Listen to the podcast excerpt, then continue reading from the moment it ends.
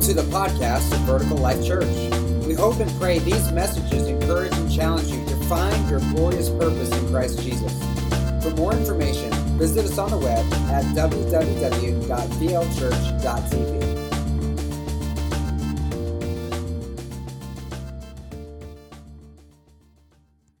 Well, good morning. How are we doing?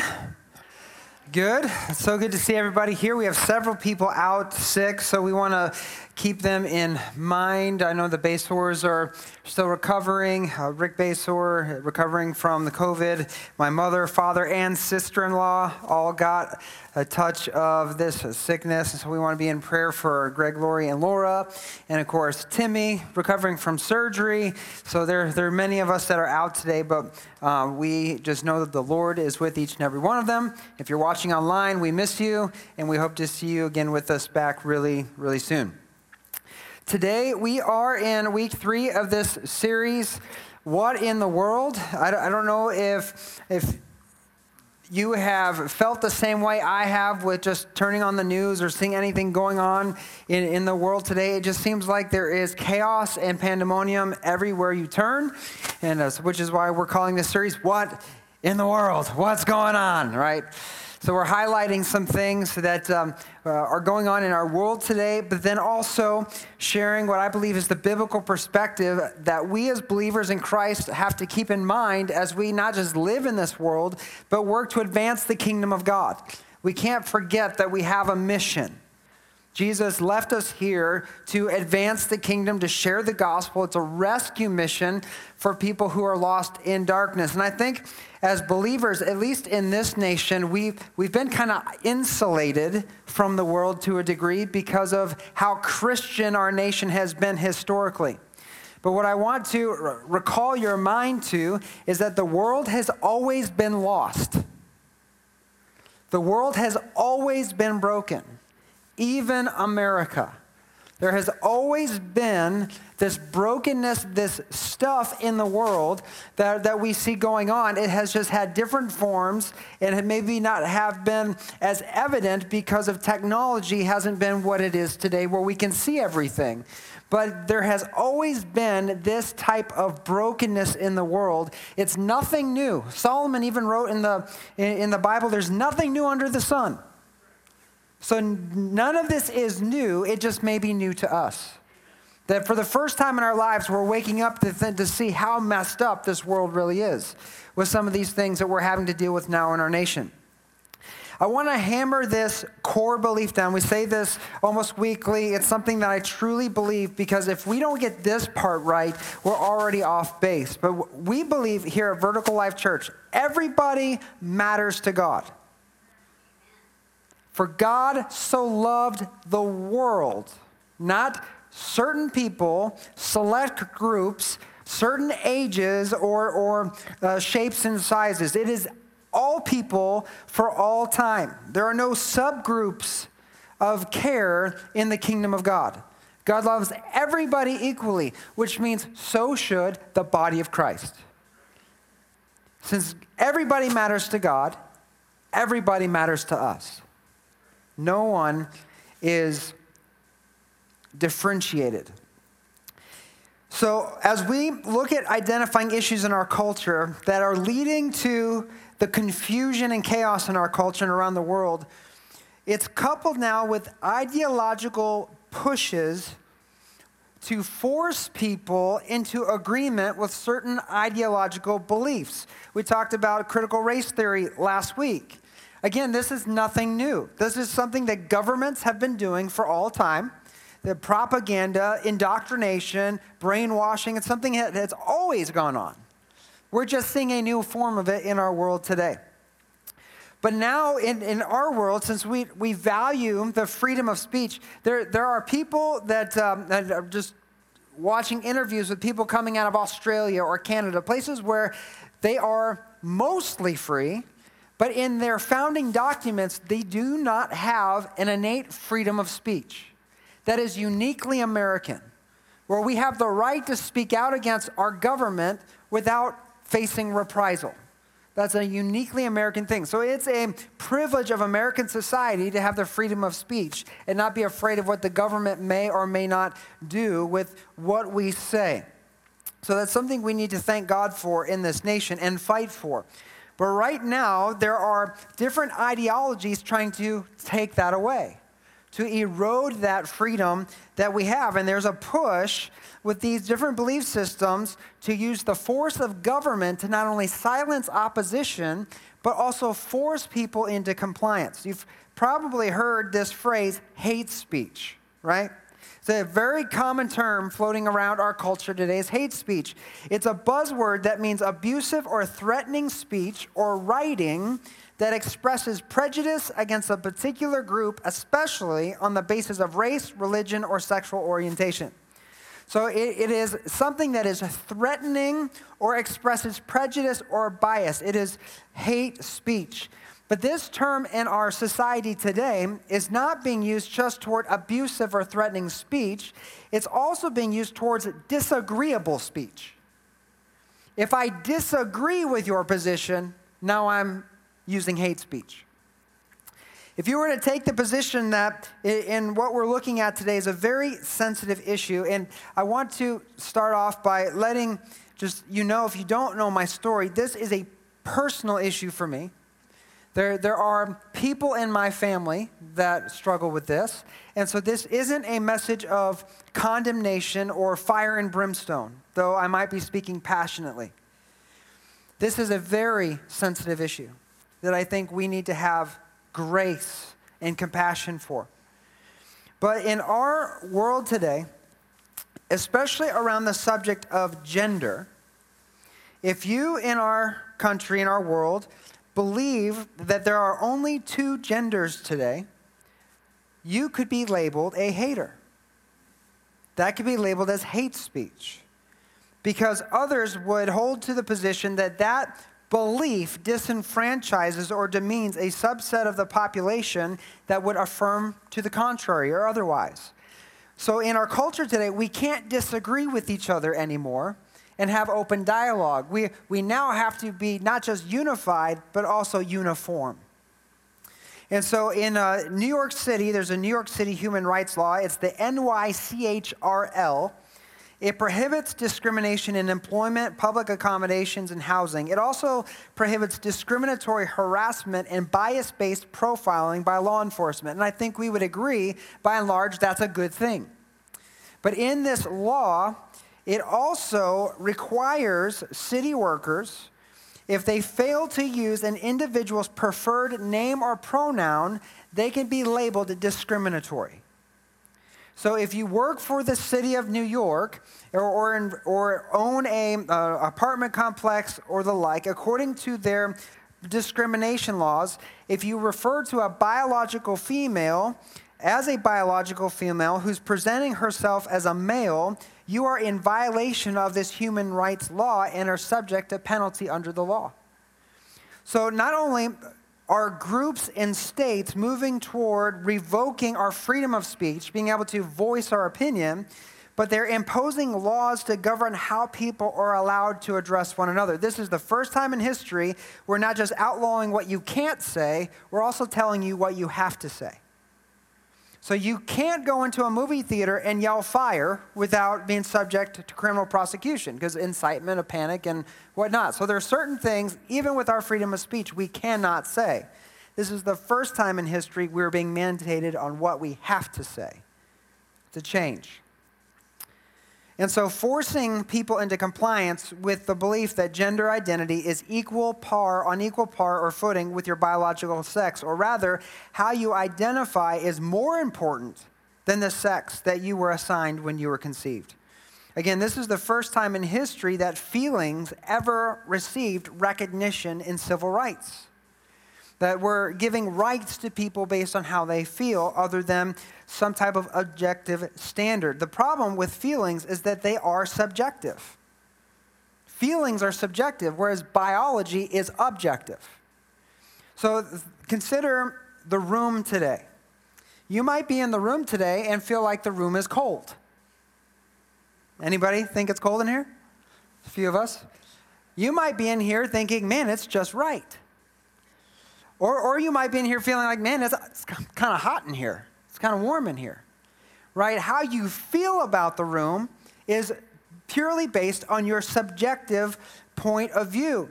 So in order to know or discern whether or not the room is cold, just right, or warm, we have to use an objective standard to tell us what's going on in the room. What do we use to determine the temperature of a room?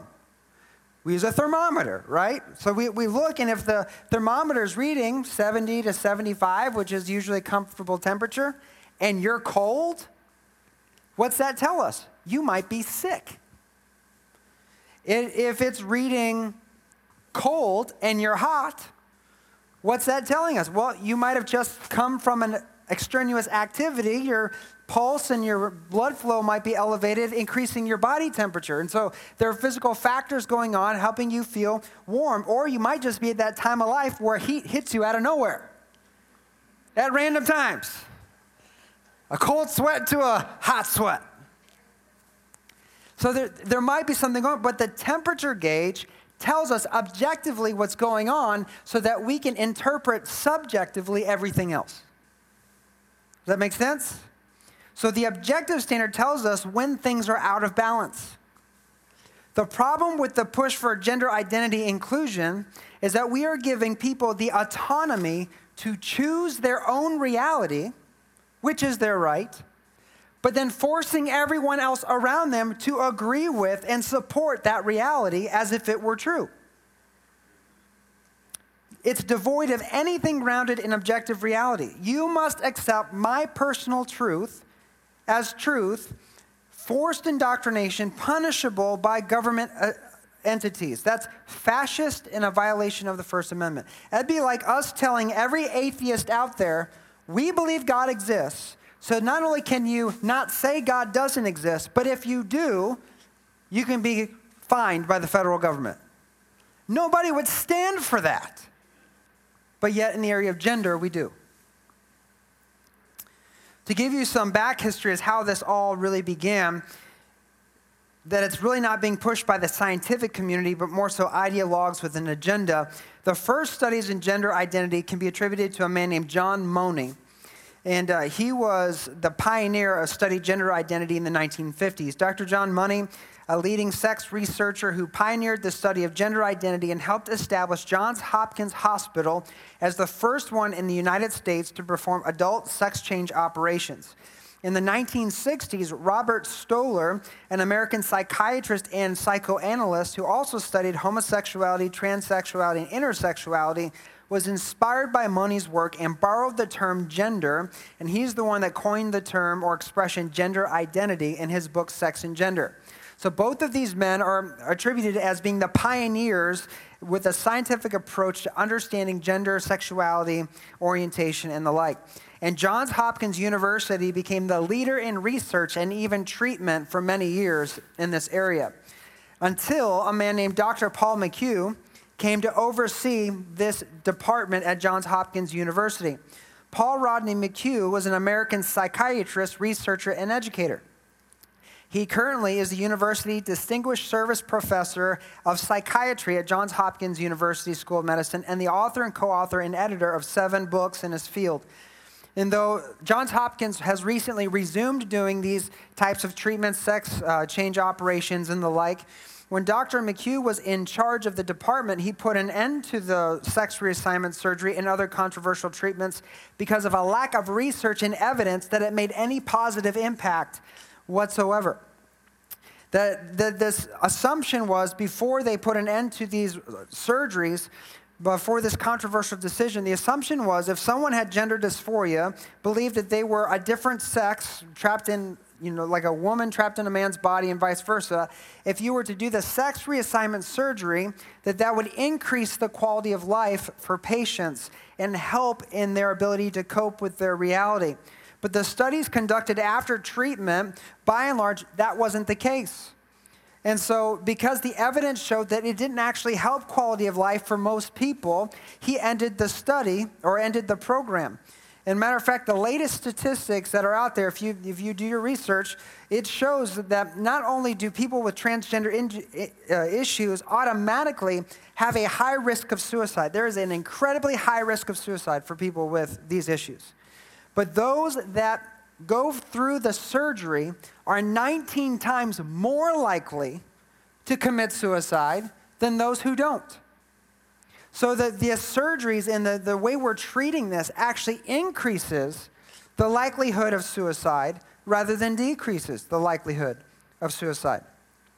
In the fall of 2016, Dr. McHugh and Lawrence S. Mayer, who is a professor of statistics and biostatistics at Arizona State University, and at the time of the publication, he was a scholar in residence at Johns Hopkins, they co-authored a study that looked at all the prevailing research of the day to see if a link between biology and sexual orientation or gender identity expression could be found. Was there a physical source or a physical factor that caused people to be this way? According to the article, the research, an article in the Washington Post summarized their findings by stating that neither sexual orientation nor gender identity is biologically determined, which means the scientists, the leading researchers, educators, teachers, the ones who began the whole process of sex reassignment surgery in our nation, they couldn't find a physical link to these issues. There wasn't one. Another article continued to summarize that stated, on NBCnews.com, they summed up the article by highlighting these key points, that one, the LGBTQ people are not born this way, yet biological sex is innate, it's natural. Your biological sex is natural. Gender identity is an elusive concept, and so transgender people do not exist. Now that doesn't say people don't struggle with this issue, it just says there's no such person that can actually change their gender. It's biological. You cannot physically switch from one to the other.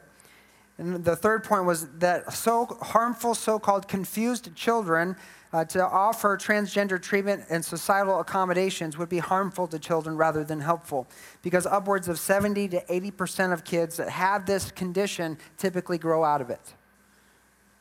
So this, of course, was not received well by the activists. And the liberal news media and medical proponents of the LGBTQ agenda tried to discredit this study by attacking McHugh's conservative leanings, and even the publication that published this article, this finding or report, they attacked it because of its right-leaning tendencies. And in today's culture, the mantra is, if you don't like the facts, criticize the character to undermine the facts. And we do this on both sides. If you hear a report on liberal news media or somebody that is opposition to you, and you hear a report that rubs you the wrong way, what do you say? Well, they're just Democrats, so they're probably not telling the truth. Or they're just Republicans, so they're probably not telling the truth. We don't actually go look at the research. We just categorize it as opposition party, and we discount it. And that's what they were trying to do. In the Washington Post article, another doctor named Dean Hammer was a scientist at the National Institutes of Health for several decades and was one of the first researchers to attempt to identify a genetic link to homosexuality. Hammer termed some of McHugh's statements in his findings as pure balderdash. He opposed his research and he discounted it altogether. He was rejecting McHugh's findings because it contradicted the findings he put forth in his research, and it came against this activist agenda. Now, Dean Hammer's studies are credited to have potentially found biological links in DNA for sexual orientation and gender, but nothing conclusive was ever found. Matter of fact, he published his studies and findings, and according to embryo.asu.edu, in 1995, Scientific American, one of the most well-respected scientific publications, published an article about scientific doubts about the genetic influence of homosexuality. A later study duplicated Hammer's research and found there is no X-linked gene that contributed to male sexual orientation. The researchers of the study agreed there was a possibility that some physical component could be inherited, but they found no evidence, just like Paul McHugh's study, that there was any type of physical link. And even though this continues to be a question, scientists have sometimes questioned that homosexuality is genetically determined. They actually look at environmental and behavior factors instead, because they remain to this day and have always been the leading factor in gender dysphoria and other forms of sexual orientation dysfunction. The primary cause that contributes, that anyone can find, is not physical or biological. It's not objective. It's purely subjective. Abigail Shrier is a journalist, best-selling author of Irreversible Damage, The Transgender Craze Seducing Our Daughters in 2020. She's a graduate of Columbia College, University of Oxford, and Yale Law School. Her work regularly appears in the Wall Street Journal, Newsweek, and other publications. She argues that there's actually a conspiracy with this gender agenda, and it's highly connected to the critical race theory. That they walk hand in hand together, the critical race theorists. That it's really a push for identity politics, exploiting marginalized people to push a radical agenda. Among the 200-plus interviews of medical professionals that she conducted with a wide variety of groups and research institutions, she found that in our society today, the consensus for treatment for gender dysphoria is total affirmation. The consensus for treatment, regardless of all we know scientifically, the consensus for treatment is total affirmation. And then there's such a political and societal pressure to affirm a person's desire to transition their gender. There are literally no diagnoses at work, medical checks or balances in place to determine whether that's really medically necessary. So doctors immediately place teens, or in some cases young children, on hormonal treatments and on a path to transition their gender, and anyone who comes out and thinks this is a bad idea is canceled or pressured into silence. And in some countries now, they will label parents as abusive and remove the kids from the home if the parents try to stand in the way of the gender reassignment surgery. In her findings, one of the startling statistics that she shares is that with all the acceptance and treatment available in today's culture, you would think that now that it's not just legal but accepted, that there'd be people from all walks of life coming out to go through transition their sex. That this would be, people think it's so common and so natural that people from all walks of life would come to go through the process of transitioning their gender.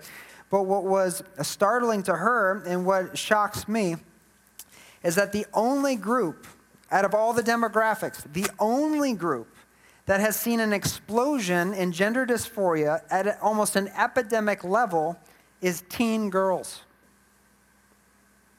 What was predominantly a male issue in history, the explosive growth is in teen girls.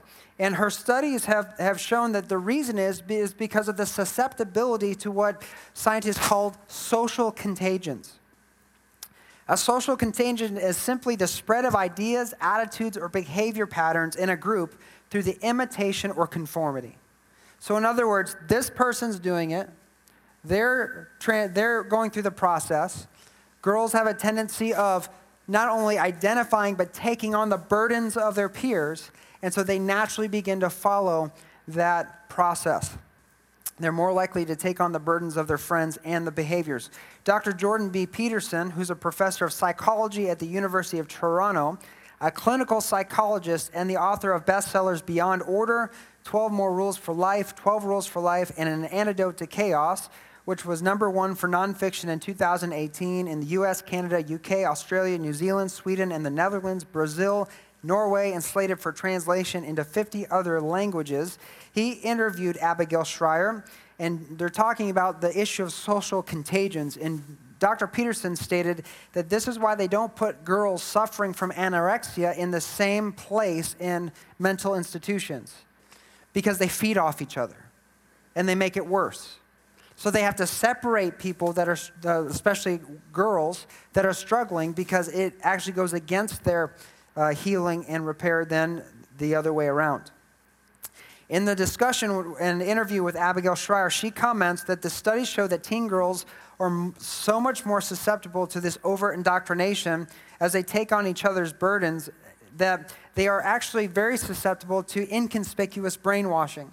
And many agenda ideologues or people that are activists that are pushing this agenda, they now have sites online that are slated to groom kids into gender transition, telling them that if they have any type of cognitive impairment, depression, social disorder, anything of the like, it must be due to gender dysphoria, pushing yet young girls into transitioning their gender, into this process. So this is our modern climate. This is the world that we live in. And advertisers are depicting gay relationships on TV, television, commercials, as if it's just as normal as anything else. The LGBT community actually only makes up 3% of the population. Only 3%. But yet all the advertisements are being projected as it's just as normal as anything else. Comic book heroes are being transitioned into gay characters. And in the medical field, where acceptance and affirmation is virtually mandatory, questioning the current methodology in complete acceptance is out of the question, which goes to push these ideologies on kids as young as in kindergarten. In the state of California, in their sex education begins in kindergarten, where they literally ask kids or tell kids that only you can know your true gender. Only you can know. It starts that young. So we're pushing these ideologies on kids as young as kindergarten, and activists are now trying to prove statistically that there's no psychological or social difference of a child growing up in a home where there is not both mom and dad, contrary to decades of data to the contrary. We're removing any sense of normalcy, causing irreparable damage into our youth, into some areas of society, especially because these transition treatments, these sex change operations are irreversible in most cases. It's permanent. So the more ideologues and media educators cause people to question their gender in the elementary school level, the more and deeper we are going into this chaos. Abigail Shrier called this in the interview, it is tantamount to witchcraft, the fact that no other type of medical issue in history have we allowed the patient to self-diagnose and require the doctor to treat the patient based on what they feel is wrong with them. Try going into the MedExpress. I mean, I just did this. I get ornery every once in a while. I get that little ornery streak, and I know that like ivermectin is like this big hot button issue whenever people are talking about COVID. And when my daughter was diagnosed, we went in there and we were talking about different treatments. I had to ask the nurse or the doctor talking to me. He's like, "What about ivermectin? Can we get some of that?" And she's like, "No, don't do it, don't do it." And so I backed off because I thought it would really get heated if I tried to push. But the thing is that she didn't just say, "Oh, you want ivermectin? Here you go." She was giving her medical opinion and was very strong about, "No, I don't recommend that." And probably if I asked, she probably said, "No, I wouldn't give you that medicine," because her conviction said no. But in every case, when gender dysphoria is the subject, the doctors are near obligated just to start them on the path of treatment because of where we are in our place. And so the question is why is gender studies and critical race theory right now, why is it such a push right now in our nation? What's behind it? And I believe it's more of a spiritual issue than a human civil rights issue. I really do. And I think it's because the restraining force in the world is lessening, opening for an uprising in demonic ideologies and strongholds to become more commonplace. In 2 Thessalonians chapter 2, Paul is talking to the church about the last days, the end times, and what to look for, what are some of the signs. And he's talking about the one that we commonly call the Antichrist, this world leader empowered by the devil himself, who's going to come to power in the last days and rule the world. And he's giving them some signs of what's going to happen prior to this moment. And in chapter 2, verse 5, he says, "Don't you remember that I told you about all of this when I was with you? And you know what is holding him back," who? The Antichrist. What's keeping the Antichrist from coming to power? There's something in the world right now that's restraining him from having his day in the sun right now. What is it? He says, "For he can only be revealed when his time comes." Verse 7, "For this lawlessness is already at work secretly, and it will remain secret until the one who's holding it back steps out of the way." So the Antichrist, the one the Bible calls the lawless one, He can't come to power until his time. When his time comes, this restraining force is going to get out of the way, which is going to open the door for him to come to power and come arise. And what I think is interesting here is says that the lawlessness is already at work secretly, which means since Bible times and beyond, there's a lawlessness in the world as a result of sin, and that it can only go so far until this restraining force is moved out of the way. So what does it tell us if we're beginning to see this more and more and more at a more rampant and a higher and faster rate? It means that force that's restraining is beginning to step out of the way, which is opening the door for the lawlessness to become front and center and the lawless one to eventually take his place. Which is why in our world today, people are holding nothing sacred, calling what is good evil and evil good. To think questioning science that's not proven and even contributes to higher rates of suicide amongst those who deal with these issues. Again, 19 times more likely to commit suicide when they transition their gender. 19 times. That's somebody's son and somebody's daughter. When kids are 70 to 80% more likely to grow out of it by the time they reach adulthood. Why are we shoving this down kids' throats? That's child abuse. That's child abuse. That's wickedness. That's evil. What is good is not being hasty to shove experimental medication and treatment down children's throats by getting to the root of problems and helping solve it. But yet that's being called bigoted and hateful. And what is hateful is putting people in jeopardy to ruin their lives permanently without seeking all the possible remedies that could help them. We see this lawlessness already at work, and it's becoming less and less of a secret. The issues with the LGBT plus community group there's always been these issues. Again, this is nothing new. The gay marriage decision by the Supreme Court didn't just make it okay and come out of the woodwork. This has always been an issue in our history. In ancient times, as far back as we have recorded human civilization, even to the ancient Sumerian culture, there were these types of things going on, this type of behavior. There was a goddess known for being gender fluid. Her name was Inanna. And this is why I see a spiritual component to this whole issue. Inanna, in ancient Mesopotamian, she was a goddess associated with love, beauty, sex, war, justice, and political power.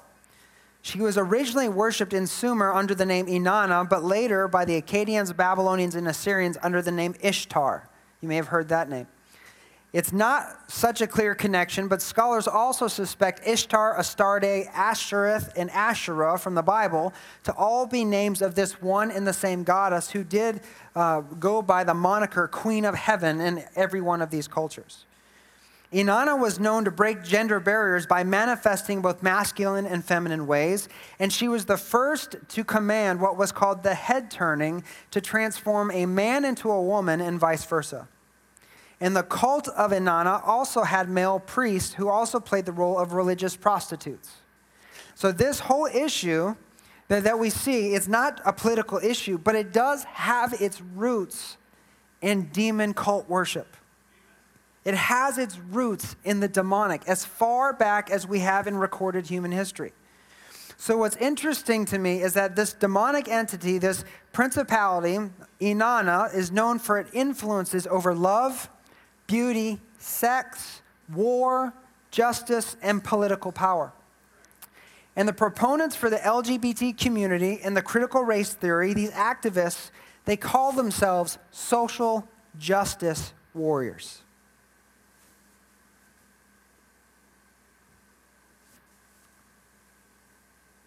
Anybody's crazy feeler going off right now? Right?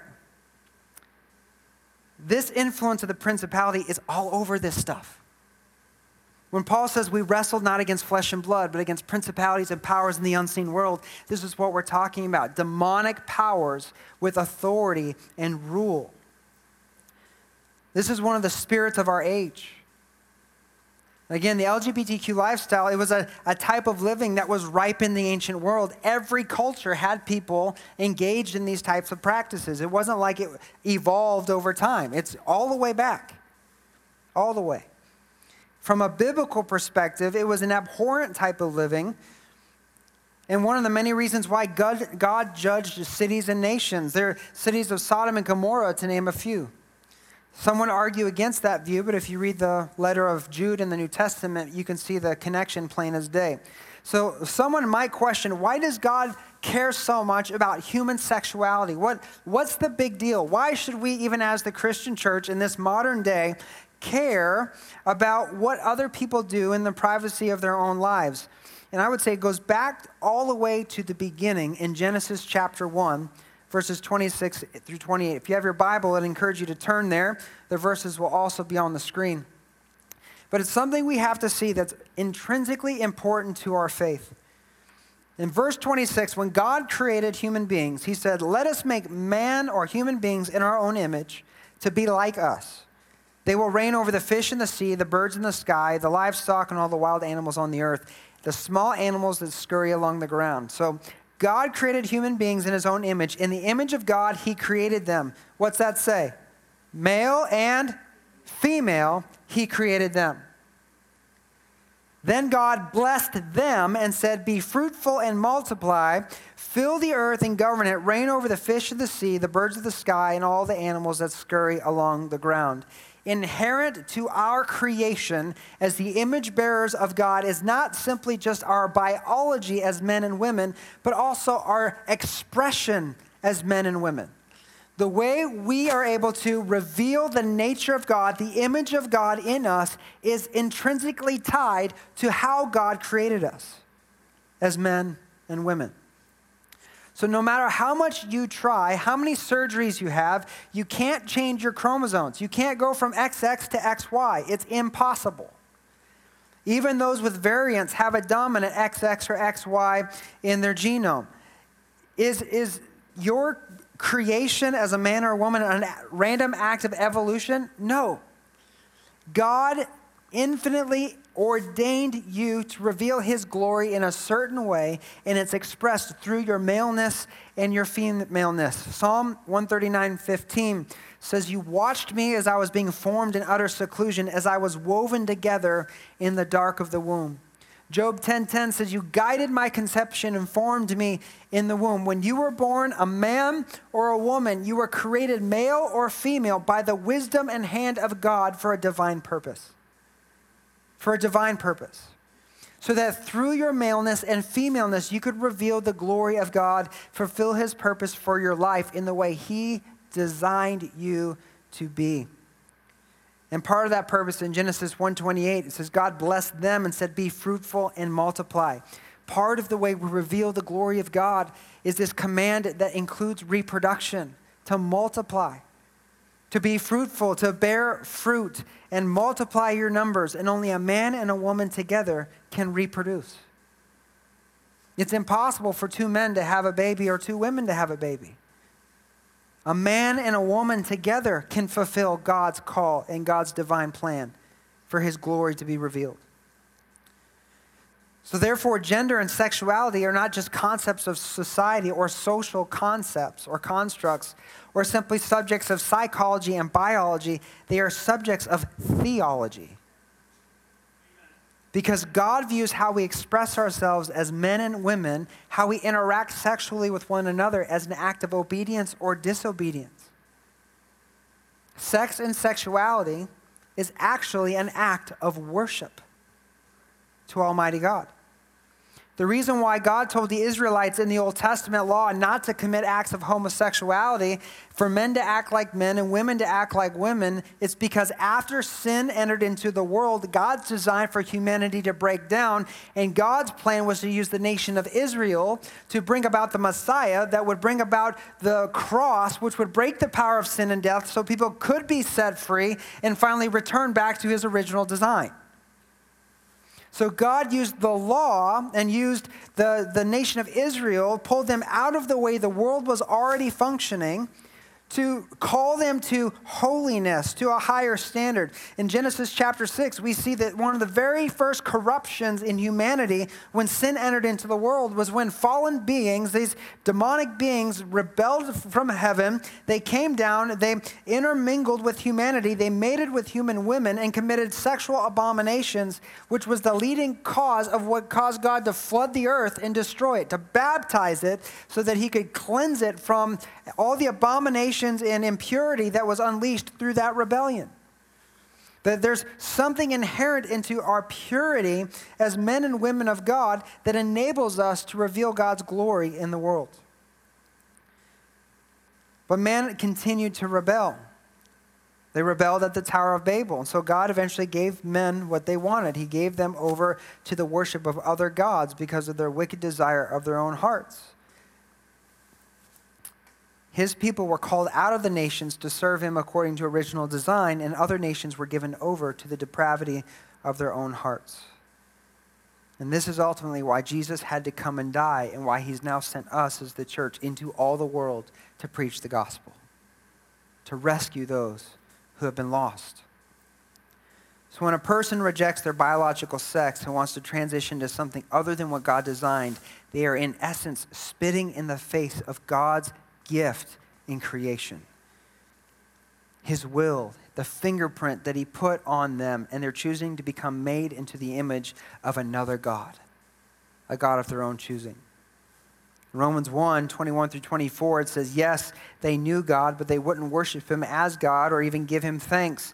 They began to think up foolish ideas of what God was like. As a result, their minds became dark and confused. Claiming to be wise, they instead became utter fools. Instead of worshiping the glorious, ever-living God, they worshiped idols made to look like mere people, birds, animals, and reptiles. So God abandoned them to do whatever shameful things their hearts desired. And as a result, what did they do? Vile and degrading things with each other's bodies. The minute worship switched from Almighty God, and they began to worship other things, the degrading and vile treatment of one another's bodies became to fruition. When we worship anything other than the Creator, when we worship any created thing other than the Creator who created it, we pervert what was created. If you worship food other than and use it for purposes other than the way God designed, you are perverting food. What does that mean? That means you're using food to satisfy a spiritual need that only God can fill. And so you're turning food into a god and perverting it from its original design of something it was never meant to be.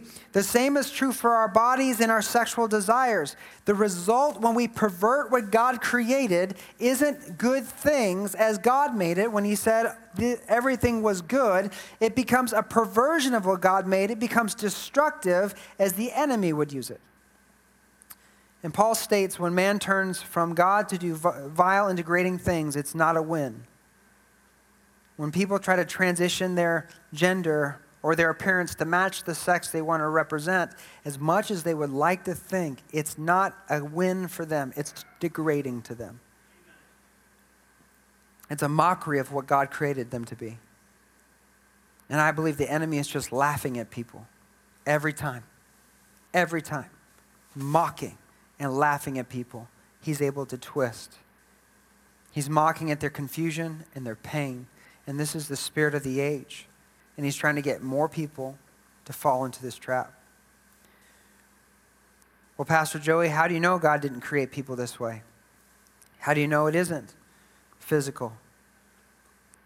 Well, the Bible tells us, and God said to the Israelites in the Old Testament law, referring to how other nations conducted themselves, he says that sexual practice other than what he's ordained and designed is not just a perversion of his will, it's ultimately confusion. In 1 Corinthians 14:33, Paul tells the church of Corinth, God is not an author of confusion. God is not a God of confusion, but of peace, as in all the churches. So God doesn't create confusion, the enemy creates confusion. And he creates confusion by exploiting the weaknesses in our hearts. And people who battle this type of issue, They're slaves to the destructive patterns and intentions of the enemy, who has brought blindness and confusion into the most intimate and delicate part of the human psyche, our very own gender identity. And our world is controlled by the enemy. And our world is helping him hurt people, increasing the risk of suicide, making them feel like this is normal and inevitable, calling what is evil good and what is good evil. So what can we do about it?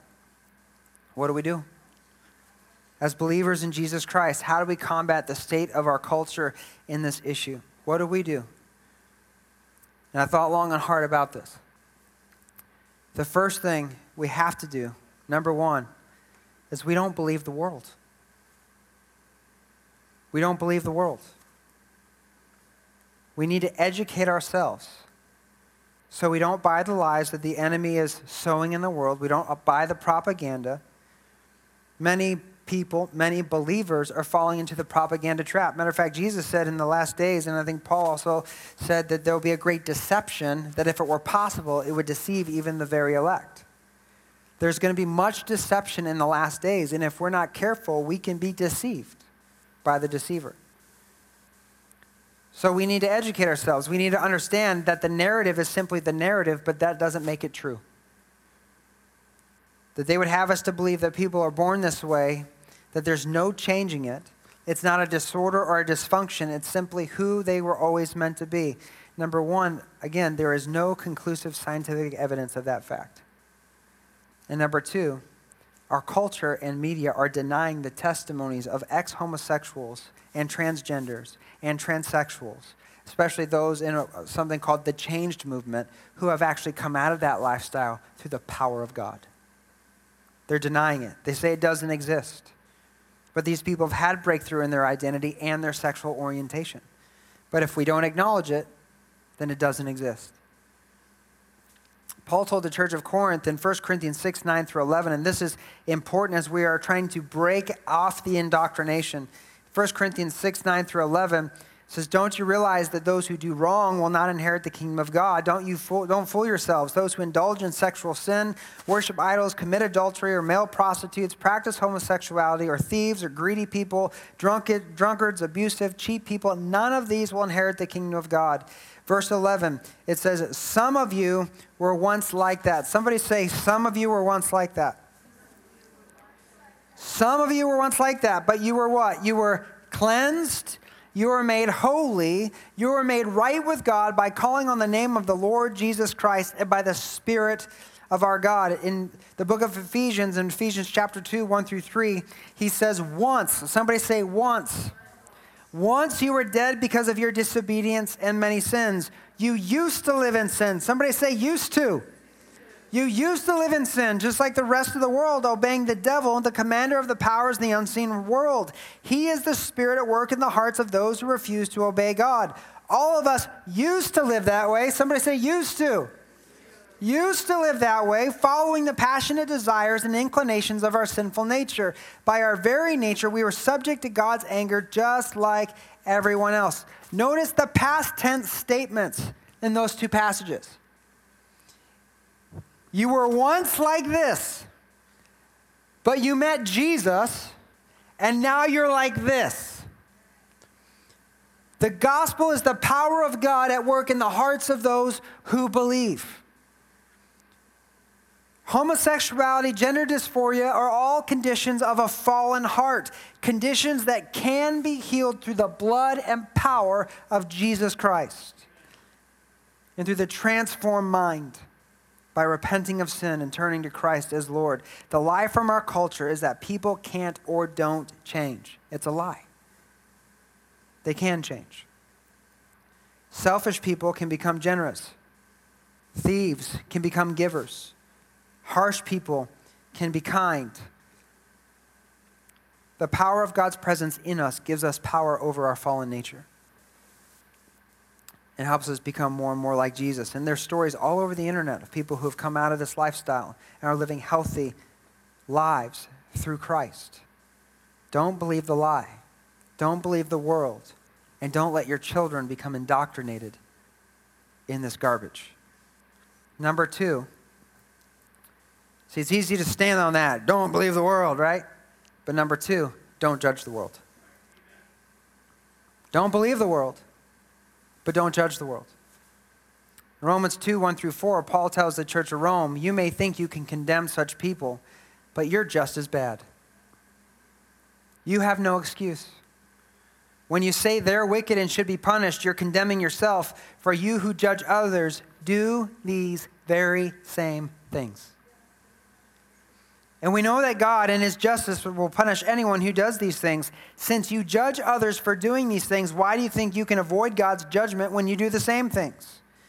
Don't you see how wonderfully kind, tolerant, and patient God is with you? Does this mean nothing to you?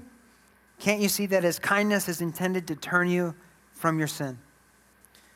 Mercy triumphs over judgment every time. Every time. God judged Jesus. Think about this. God judged Jesus so he could let you go free.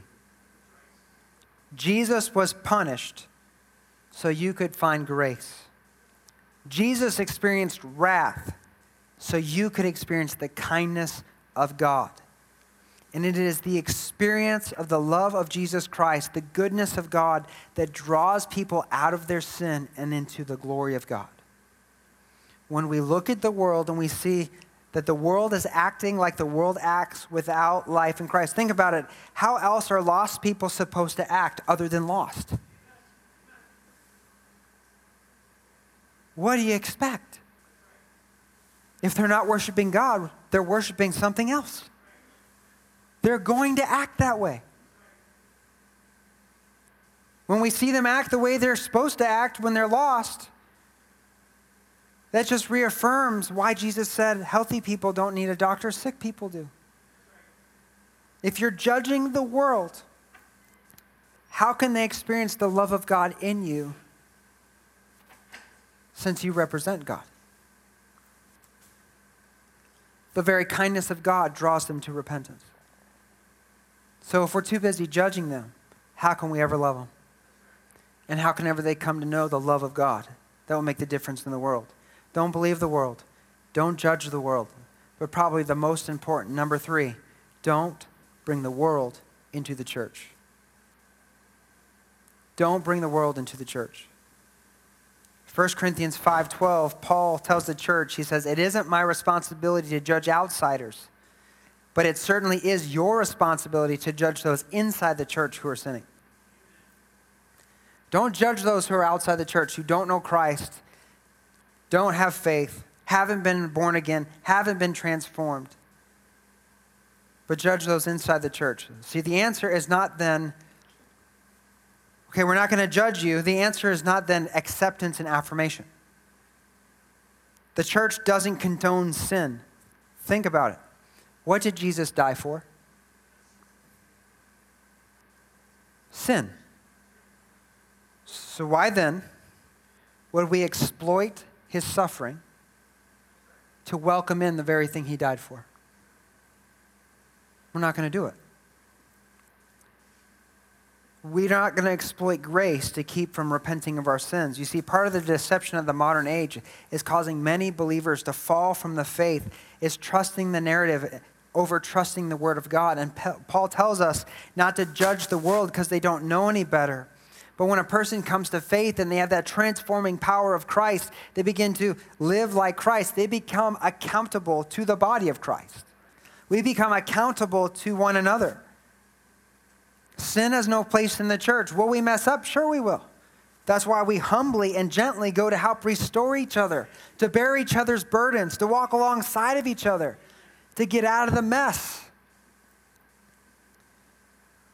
But those who refuse to repent, who want to identify themselves by their sin, we have to call to account or risk polluting the rest of the body. Paul addresses this in Corinthians. There's a man who was having an inappropriate relationship with his stepmom, and he wouldn't get his life right. And so he says, you got to get rid of him. You got to hand him over to the enemy. Get him out. Because that has no place in the body of Christ. And this is a difficult thing to do, but this is a matter of life and death. I want you to listen to the words of Jesus Christ himself as he explains to John the Apostle what is to come for professing believers who not only excuse sin, but promote it to other people. In Revelation chapter 2, 20 through 23, as he's writing to the church of Thyatira, Jesus says this to the church. He says, I have this complaint against you. You're permitting that woman, that Jezebel, who calls herself a prophet, to lead my servants astray. She teaches them to commit sexual sin and to eat food offered to idols. I gave her time to repent, but she doesn't want to turn away from her immorality. Therefore, I will throw her on a bed of suffering, and those who commit adultery with her will suffer greatly unless they repent and turn from her evil deeds.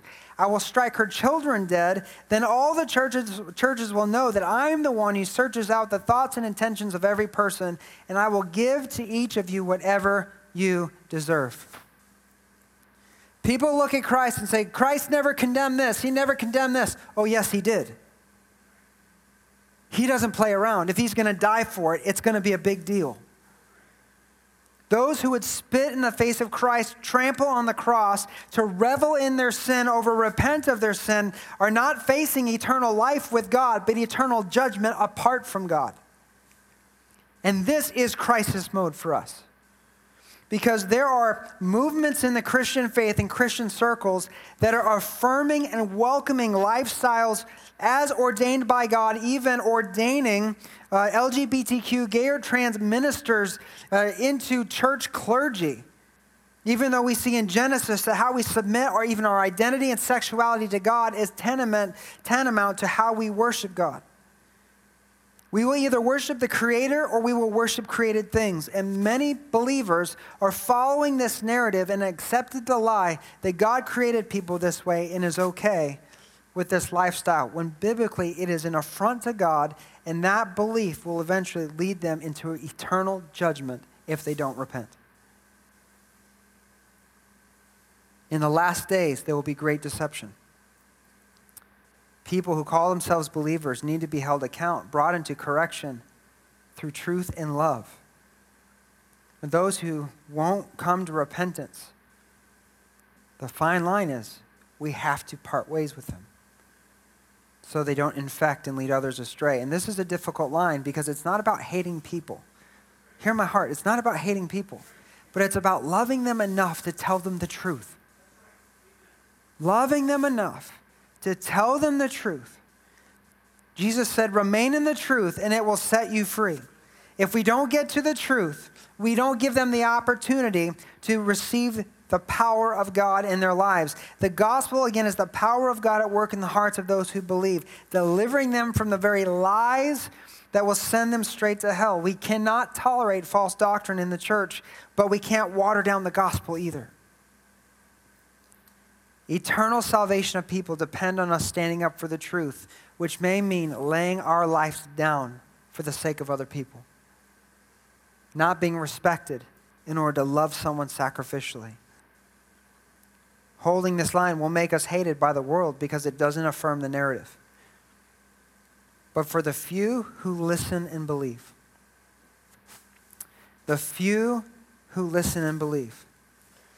it won't just make all the difference in the world. It will make all the difference for all eternity. And that's worth it. It's worth it. So, beloved, don't believe the world, but don't judge the world. And don't bring the world into the church. Jesus died for homosexuals, transgenders, and all and every kind of sinner. There is none righteous, no, not one. There's no place for judgment and hate, but through grace and love and the power of the Word of God, like seeds planted in soil, we'll have a fighting chance to deliver people in bondage. And I believe this is the heart of God. This is what he desires for his church, that we would love sacrificially at the behest of our own reputations and the way people think about us, that we would love sacrificially in this way to give everybody a fighting chance. This mission that Christ has given us might be messy, but the mission is worth the mess because Jesus is coming back one day. Do you believe that? He is coming back one day. And when he returns, the stakes change. That's why Peter in 2 Peter 3:9, and we'll close with this, he says, the Lord isn't really slow about his promise as some people think. No, he's being patient for your sake. He doesn't want anyone to be destroyed, but he wants everyone to repent. He wants everyone to experience the love and grace and goodness of the Father. Don't believe the world, but don't judge the world, and don't bring the world into the church. Let's bow for prayer. Lord God, I thank you for your word, and I thank you, God, that you are the God of second chances. There's not a soul in this room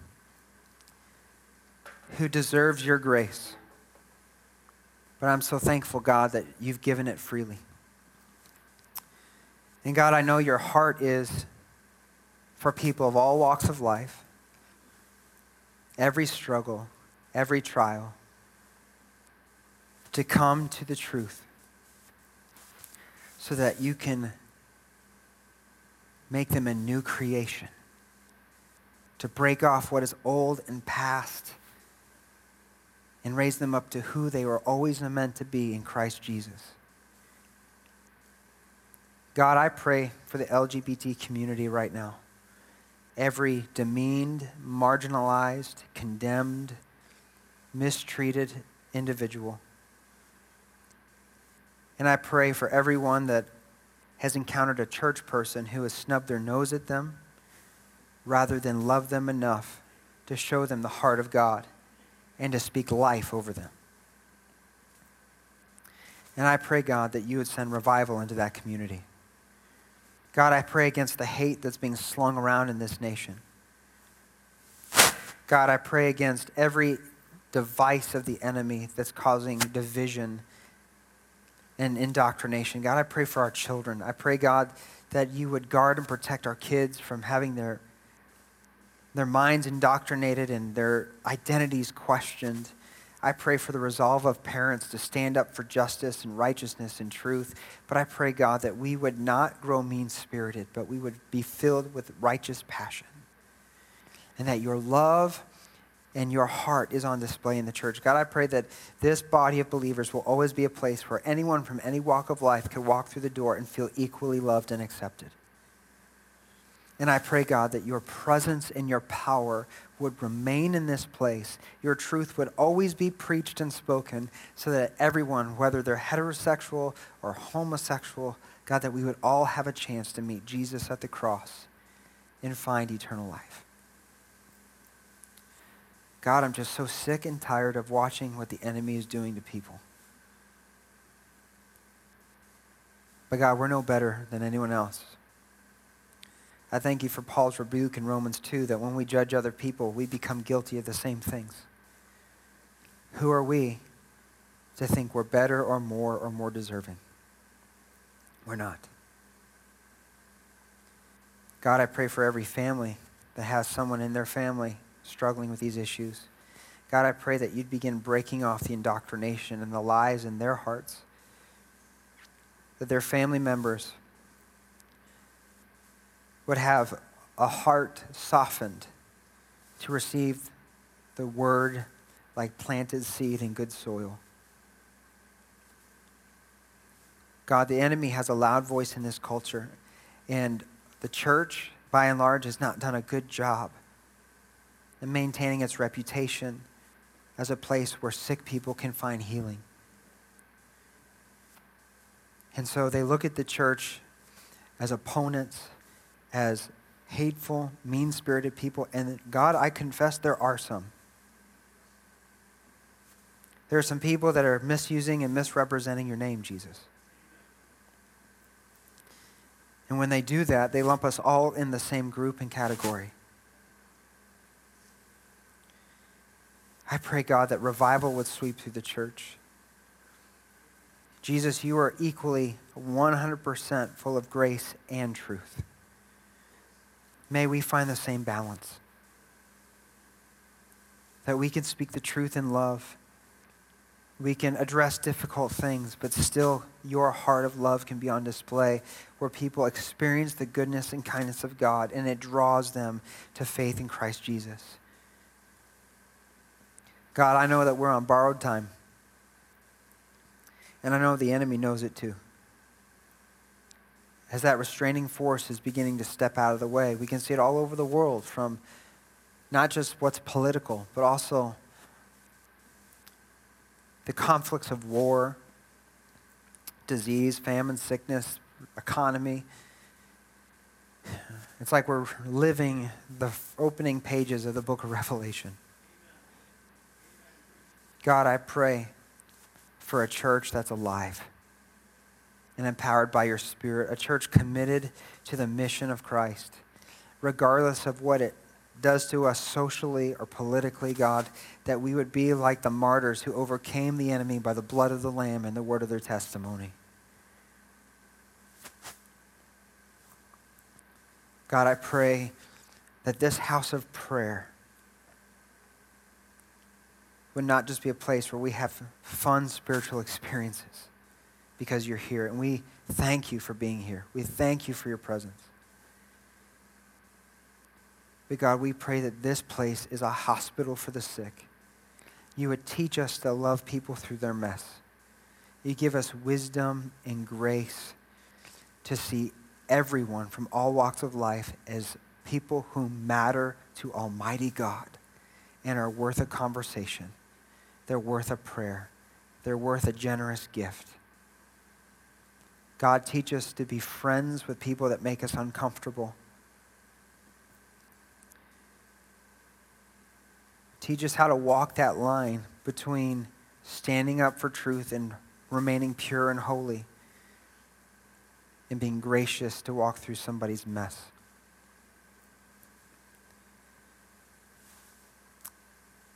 God, we just praise you in this place. That though we don't live perfect lives, we don't do everything right. Many of us here brought in our own burdens. God, I just confess that pride that allows me to focus on somebody else's junk over my own mess. And I ask you, God, to give us humble hearts, because the humble in spirit will be lifted up by the Lord. God, fill this place with your love and your grace. And we thank you, Lord, for what you're doing in this church. We thank you for the people that are here, that are gathered, that call this place home. We thank you for those that are going to be joining us. We thank you, God, that no matter what we're talking about, no matter how difficult the issue, that God, your love and grace abounds. And I pray, God, that you would send us out today. You would send us out today with a renewed vision in mind over what we're doing as children of God, who we're doing it for, and that our time is short. May your love fill us, your peace guard us. In Jesus' name, amen.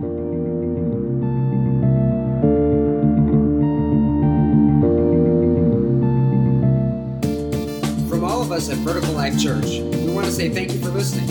If this ministry has blessed you in any way, please consider making a tax-deductible donation to www.blchurch.tv/give. Thank you, and God bless.